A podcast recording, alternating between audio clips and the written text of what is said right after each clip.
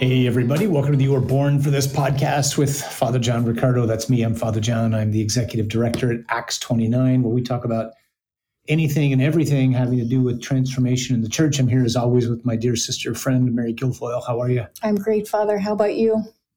Uh, we're raw.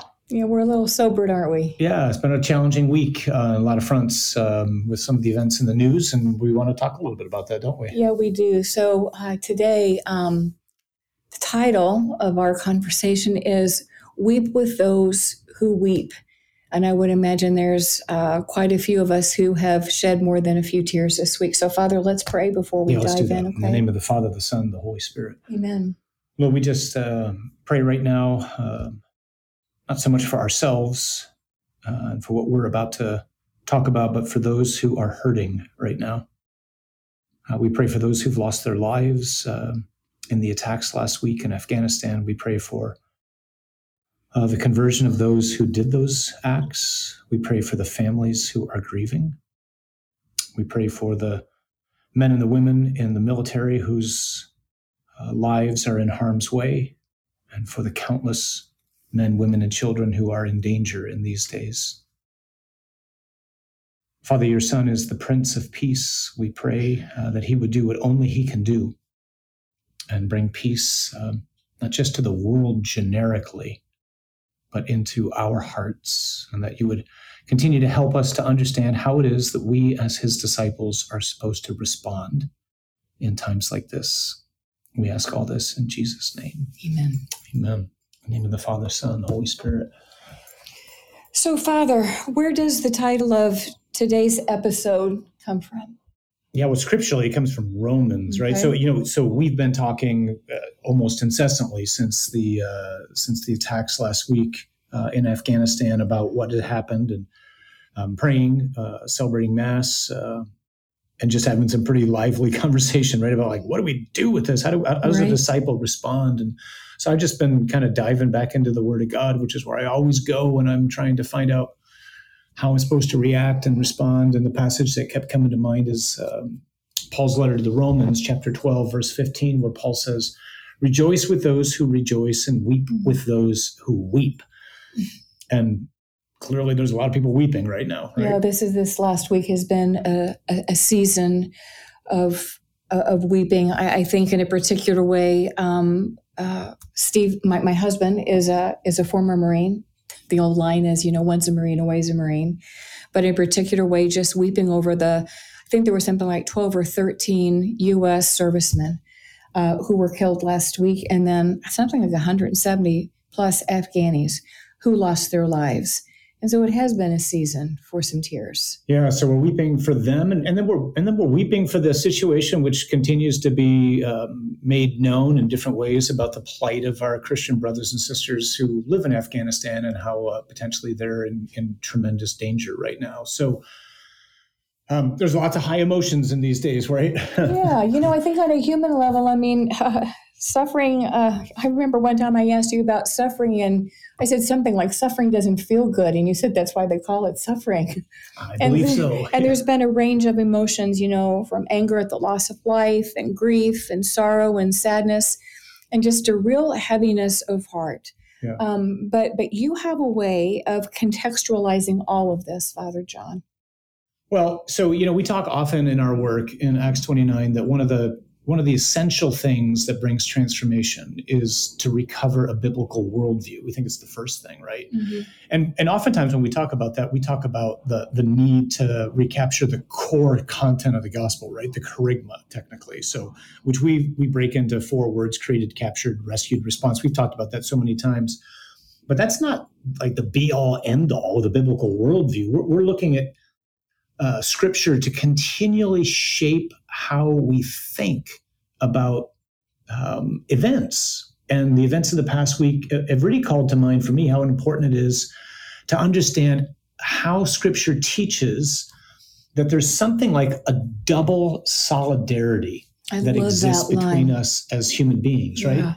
So there's there's a, a first solidarity that we all share um, a common humanity, right? Right, we're all sons and daughters of God, right. Well, we're all sons and daughters of Adam and Eve, right? Right. So we're all created in his image and likeness. Yeah. So, I mean, there's lots of ways you could say that. Sons and daughters of God, made as an image and likeness, uh, sprung from our first parents in the garden, right? right.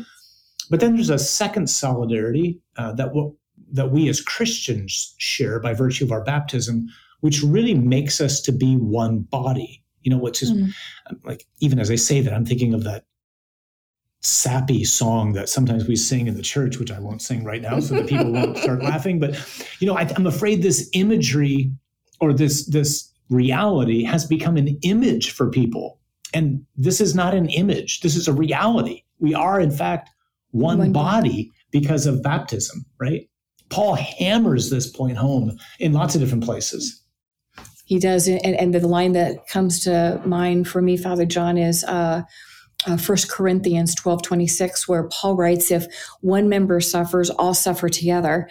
And if one member is honored, all rejoice together. And, you know, we often talk about, you know, the, the reality of the communion of saints. And here we have the reality of that we are one body in Christ. And you literally feel that in your whole body and your mind and your soul, especially in a week like this week. Well, we're supposed to. I don't know that we do. I mean, so th- that's part of the challenge, I think, for me, because I think as Americans, I don't think we, we don't think this way. At least many of us don't. Some of us do, of course, right? But I think we're so programmed in so many different ways from what we read, how we think, how we're educated, Mm, to see ourselves as isolated, autonomous individuals with no uh, intrinsic, organic tie mm. to almost anybody else. Like I'm my own man. I'm John Wayne. You know, I'm the John Wayne type, and that's that is not biblical. That's not reality at all. Right. So then, back to the the point of the the whole episode, as a disciple of Jesus, it it is right and appropriate for me right now to be weeping, um, both for those who've died and for those who are mourning the loss of loved ones. Right. Right, Father John. But as you always say, we, we, we can grieve with great hope. Yeah, I mean, so Paul reminds us, and when he's writing to the church in Thessalonica, like, brothers and sisters, we would have you be clear about those who sleep so that you would not grieve like those who have no hope. Paul doesn't say, like, don't grieve, that would just be stupid. But don't grieve like those who have no hope. So we're not supposed to be grieving inconsolably right now, and we're certainly not to be grieving with some sort of like, man, I hope they get theirs, whoever Right. the they are there. Because if I ever want them to get theirs, then God's going to give me mine, and That's that would be bad, right? Right. So, not without hope, not inconsolably, not vengefully, but nonetheless really weeping, right? Right. Father John, you were telling me earlier, um, so you've encouraged uh, uh, us here at Acts 29 to pull Jesus of Nazareth back off our shelves. Yeah, Benedict 16. Yeah, yeah. And um, and so you were reading that uh, over the last couple days, and you you came across this great piece that you want to share with us right now. Yeah, It's so it- fitting. Oh gosh, it's just so apropos to everything. You know, again, not just to those who who died or who are grieving, but those who are in danger right now, maybe especially because of their faith in Jesus. So um, he he he has this great uh, not description commentary Mhm. on the parable of the Good Samaritan, and at one point he says. Um, he describes when the Samaritan, I'm not going to recount, recount the story of the Good Samaritan. If you don't know this parable, have fun and open up the Gospel of Luke and go to it. Most of us know it um, probably too well, unfortunately. But anyway, he says, when the Samaritan sees the man who's been beaten and left for dead, quote, his heart is wrenched open. Mm, And seeing this man in such a state is a blow that strikes him viscerally, touching his soul. Now, I don't know about you, but I mean, I read that and I can see this man's heart Mhm. explode, right? And it just sat so heavy on me because that's where we are right now. And Right. and and so it, it's appropriate for our hearts to be wrenched open and exploding right now. Um, again, not with anger, but with like compassion. Like, what do I do? And he, he goes on to talk about, you know, like let's apply this to the situation that we're living in right now in our world. This is a number of year, years Mhm. ago when he wrote this book, but he, he applies the parable to our age. And uh, you know the fact that you got victims of drugs, of human trafficking, of sex tourism, of inwardly devastated people, he says, who sit empty in the midst of a material abundance. These people should be a concern to us. Now, I know you, and the way I know you, I mean, like you stop wherever there's anybody who's in any kind of need. It's one of the most beautiful things about you that anybody who knows you knows that. The rest of us aren't like that, mm-hmm. at least not all the time. It, like that's one of the most admirable gifts that you have, uh, and it's it's beautiful. But unfortunately, I don't think it's something again because oftentimes as maybe as an American or maybe as an American man, I'm not led that way, even though I should be, right? You know, Father John, as I'm listening to you talk, I'm thinking about the word compassion. You know how how um, how our hearts are broken open. I mean, that's compassion, hmm. right? And compassion means to suffer with. Am I correct? Correct. I, I think that's maybe we need to recapture the notion of what compassion literally means. It means to suffer with. And and and and certainly we're going to talk about, you know, ways we can walk with those who are suffering. But I think that's at the heart of what moves that heart to be wrenched open. It's because we're suffering with that person as if we're again going back to Paul's line, right? Yeah, so even as you're talking, I'm, I'm, thinking of how many people in professions where they're doing tremendous care for people, could be physicians, could mm-hmm. be nurses, could be uh, counselors, um, could be clergy, they're cautioned and, and advised, not always by any means, but often, be careful not to get attached. It's like, well, that's not to be human. Exactly. Like, how do I not get attached? And so this is a very difficult thing to to suffer with someone, to walk with them through hard times, especially right now through grief and loss. Right and yet not yourself be crushed by it. Absolutely. Right. And that's difficult. Absolutely. And so I think that's why some people that we, we tend to go to one of two extremes. We either like, no way, I'm not getting involved in that. I don't want my heart to hurt again. Mm-hmm. Or we get so immersed in it that we do get overwhelmed. Right. Right. So that that that's another conversation. And again, I you, think, you, right? you, you, have a beautiful way of, of navigating all that. You know, maybe just a final thought. I know um, we, we, can get some action items maybe for us to think about for this week, but here's here's a last thought that's been kind of naggingly coming to mind for me this week as well, and it's it's sticking with this biblical worldview, uh, and it specifically has to do with the need for us as disciples of Jesus to pray for those who mm. govern us. Now. I will be the first person to admit I don't do this anywhere near as regularly as I should. You know, Father John, I was thinking about that earlier today. You know, at Mass, uh, when we have the prayers of the faithful, there, there, there's an order to those prayers of the faithful. Mm. That's probably where I pray that in communion with everyone at Mass. But individually, in my own prayer time, I, I don't do that. I think what my inclination is oftentimes is to complain, right? Or to react rather than to respond in prayer and really pray that our leaders would have this godly wisdom and surround themselves with godly people and all of that. So I'm right behind you. If Father I was to John. do a side by side amount of time I spend praying for those who govern us versus in column B, amount of time that I spend, I, whether it's out loud or not, complaining, mm-hmm. moaning, mm-hmm. worse about those who govern us, it, it, would not even be close.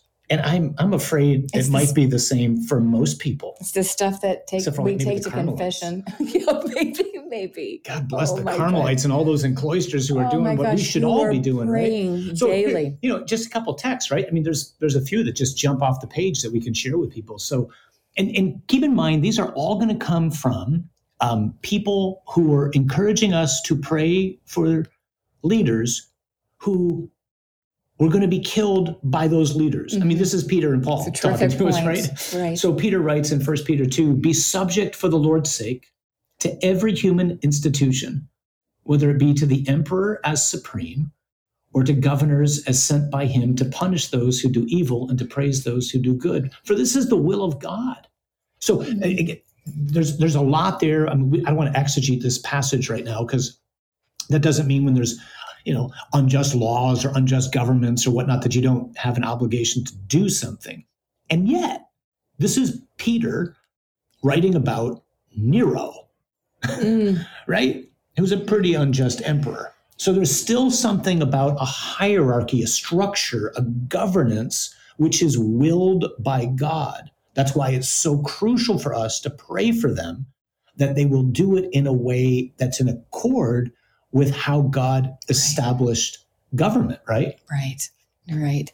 Um, Father, I'm thinking too of a passage in First Timothy 2, um, where he writes, First of all, then I urge that supplications and prayers and intercessions and thanksgivings be made for all people, for kings and all who are in high positions, that we may lead a peaceful and quiet life, godly and dignified in every way. This is good, he writes, and it's pleasing in the sight of God our Savior. It's, it's just echoing Peter again, right? This is good. This is pleasing. This is the will of God. Romans 13, you know, Paul says again, let every person be subject to the governing authorities, for there is no authority except from God. Jesus alludes to this in, when he's talking to Pilate, right? You would have Mhm, no, no authority, authority. over me Right. if it had not been granted To you from God. above, Right. right? I mean, so all authority uh, Yeah. comes from God. There's no authority, Paul says, except from God, and those that exist have been instituted by God. Right. And Father John, maybe one more passage. Uh, this is again, if, if if you want to write these down, if you want to listen again and write these passages down and just take them to prayer. This last one from the third chapter of Titus. Uh, verses one and two, it says, Remind them to be submissive to rulers. Boy, do we have trouble with that word or what? Okay. Remind them to be submissive to rulers and authorities, to be obedient. That's another tough one. To be ready for every good work, to speak evil of no one, Mm, guilty, oh, to avoid quarreling, doubly guilty. to be gentle. When's Mm, confession? Once in a while. and to show perfect courtesy toward not just some people, he writes, but all people. Father John, I'm so convicted. That's why the word of God is a two-edged sword, right? It's sharper Yeah. or sharper than any two-edged sword, Right. able to penetrate between joint and marrow because it exposes the thoughts of human hearts. And This so is- I don't know about you, Yeah. my, my, my thoughts are just kind of like gushing out on the floor right now as I do that. So, okay, what can, what can we do this week? Yeah, so um, clearly, um, probably most obviously, is, is to intentionally pray for those who are grieving, um, whether they're the families of the soldiers um, or, or the Afghanis. Yeah. And you know, Father John, a- a- as a mom and as a former military wife, um, I, I'm inclined to entrust those who are in situations like this to our Blessed Mother, right? Uh, under the title of Our Lady of Sorrows. And I think about Our Lady who knew the loss of a son, knew the loss of a husband. And knew what it was like to be a refugee when she fled to Egypt. that's a great insight. And um, so I was praying for our brothers and sisters today who, you know, are trying to get out of a very, very dangerous place, just like she was. And um, yeah, so maybe Yeah, that they were trying to kill her son. and we're trying to. That's exactly right. So, so that's maybe the That's first a great thing. insight. Yeah. So let's pray. Let's pray for those who are grieving. Um, but certainly, let's pray for those who've died. Right. So let's just entrust them. Repose of their souls. Uh, most especially for those of us who are able to get to mass this week, let's just lift them up and uh, commend them to our, our good Father. Yeah, Father, maybe one more thing because that, that prayer was so, uh, the exegesis from uh, Pope Benedict on the Good Samaritan. I love that line. Um, so maybe we can pray that the Holy Spirit would wrench open, right? Wrench open our hearts for those around us in need, and that we would be obedient to the voice of the Holy Spirit when He prompts us to look outward to those that He's placed in our lives and to reach out to them and serve them in love. Yeah, I love that. And, and, here's the last thought. Let's.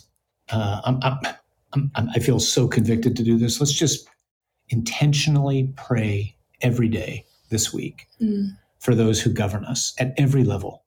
Right. Um, most especially that God will give them the gift of wisdom. But I, I came across this prayer uh, not too long ago. Scott Hahn uh, has it in his uh, commentary on the uh, letter to the Romans in a beautiful uh, commentary series, the Catholic commentary on sacred scripture. And I, maybe this is a, a fitting way to end, huh? so we can just pray this for those who govern us. This again, written by a man um, who's killed by the man he's praying for, um, by having an anchor tied around his neck. So this was a prayer of Pope Clement, is that right? Yeah, Pope Okay. Saint Clement, Okay. uh, the first, who dies uh, near the end of the first century. So he says, "Give harmony and peace to us and to all who dwell on the earth. just as you did to our ancestors when they reverently called upon you in faith and truth, that they may be saved, while we render obedience to your almighty and most excellent name, and to our rulers and governors on earth. You, Master, have given them the power of sovereignty through your majestic and inexpressible might, so that we, acknowledging the glory and honor that you have given them, may be subject to them, resisting your will in nothing. Grant to them, Lord, health, peace, harmony, and stability, so that they may blamelessly administer the government that you have given them. For you, Heavenly Master, King of the ages, give to human beings glory and honor and authority over the creatures upon the earth Lord, direct their plans according to what is good and pleasing in your sight, so that by devoutly administering in peace and gentleness the authority that you have given them, they may experience your mercy. May the week ahead be one drenched with God's grace and peace. And in the meantime, do not be afraid. God is with you, and you were born for this.